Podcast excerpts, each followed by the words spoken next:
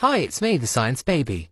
On the second day of our cruise, after we spent a day sailing across the Mediterranean Sea, we arrived at the Italian port of Livorno. It's not the most picturesque port, but after a quick bite to eat, we headed off to visit the city of Pisa. There'd been storms in the area and the roads were all flooded, so the journey took longer than usual, giving me plenty of time for a nap. And when we got there, it was a short walk from the coach park to the main square, known as the Square of Miracles, and I think you can see why. Inside the square, there's a big cathedral with an incredible gold-painted wooden ceiling a baptistery where people get baptized, a walled cemetery where unalive people get put, and then there's the cathedral bell tower, which, if you haven't noticed, isn't quite straight. The Leaning Tower of Pisa is probably the most famous engineering mistake in the world. It's eight stories tall and it's a hollow cylinder with nearly 300 steps to the top. Dad's not great with heights, or with questionable engineering, and Mom wasn't taking the pram up all of those steps, so we stuck to admiring it from the outside. It's made from about 32,000 marble blocks, which are held in place by only their own weight. There's no mortar sticking them together.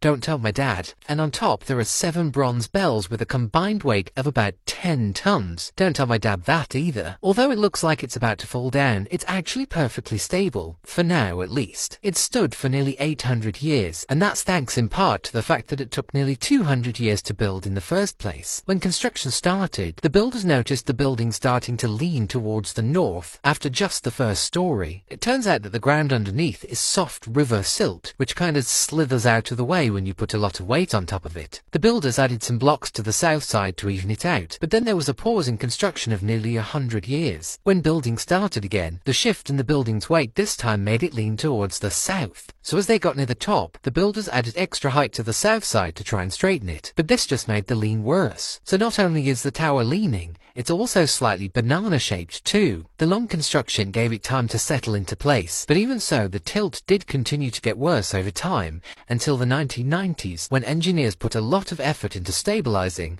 but not straightening the tower. After all, who'd want to come and see the totally straight Tower of Pisa? They dug out underneath the north side of the tower to help it settle back and reduce the tilt a little. So even though it still leans four degrees off vertical with an overhang of more than three and a half meters at the top, engineers have declared it safe for at least 200 more years. Even though we didn't have very long, we had a great time at the Leaning Tower and even managed to get the classic photos of us holding it up.